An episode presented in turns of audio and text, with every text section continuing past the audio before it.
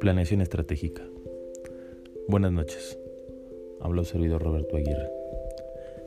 A lo largo de estas cinco semanas hemos entendido los mecanismos que nos sirven de apoyo para llevar a cabo una correcta evaluación de la compañía mediante análisis como FODA o la matriz FI o F que sirven como una base cuantitativa y cualitativa para la toma de decisiones y ayuda a las empresas y a toda persona que tiene la intención de expandir su negocio a otras fronteras, dar una vista clara de cómo estará la proyección de su crecimiento.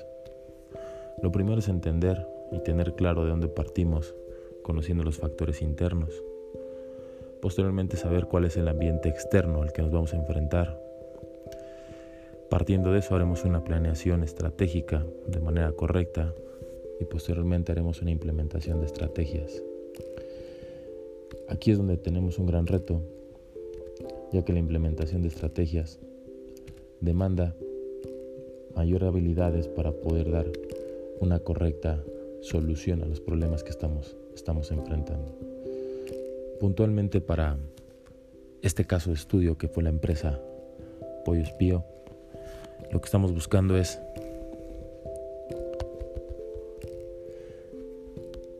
posicionar el producto avícola como una primera opción alimenticia en la dieta sana de todas las familias mexicanas, mediante la construcción de un posicionamiento de marca que trasciende en el mercado local y apostar por la globalización, siendo la primera opción de compra para el consumidor cuando piensa en una fuente rica en proteínas, encontrando un equilibrio entre los oferentes y demandantes para que no se afecte el porcentaje de consumo y mucho menos el precio.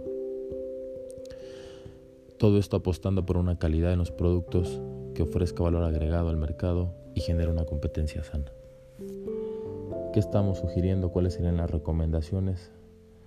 Pues bueno, hacer planes focalizados, apoyarnos del uso correcto de las tecnologías para trazar un plan de gestión end-to-end. Asimismo, tener claridad con herramientas de apoyo como pueden ser software que nos permitan tener una medición de los KPIs del negocio para monitorearlos y saber exactamente dónde poder hacer algunos ajustes. Y un punto muy importante es realizar una planificación de contingencias para prever posibles riesgos y minimizarlos de tal manera que cuando se presenten ya estemos trabajando en otras soluciones y bien seguirnos anticipando futuros casos.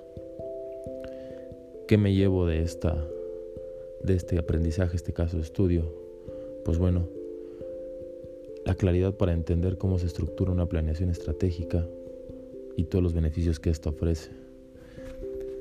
Asimismo, todo lo que nos permite ver y de pronto asumimos por desconocimiento o bien porque nos vamos en, línea recta con planificaciones que, a veces no nos permiten llevar un correcto análisis de cuáles son nuestras fortalezas, cuáles son las oportunidades, ver las amenazas y trabajar sobre todo en aquellas debilidades. Eh, lo más sencillo es poder plantearlas sobre papel, pero hay que, hay que tenerlas claro, hay que cuantificar y así como dar empuje a las acciones que nos permitan lograr mejores resultados. Tenemos, tenemos como base una matriz que nos, nos ayuda bastante para, para solventar esto y son, son tres puntos básicos. El primero es a través de medir el impacto, si es alto o es bajo, la frecuencia, a través de consultas internas, externas, esto es la base de la comunicación, tener un contexto a través del análisis del, del tema interno, del estudio de la situación externa, eh, posteriormente ver una apreciación del riesgo en evaluaciones cualitativas y cuantitativas.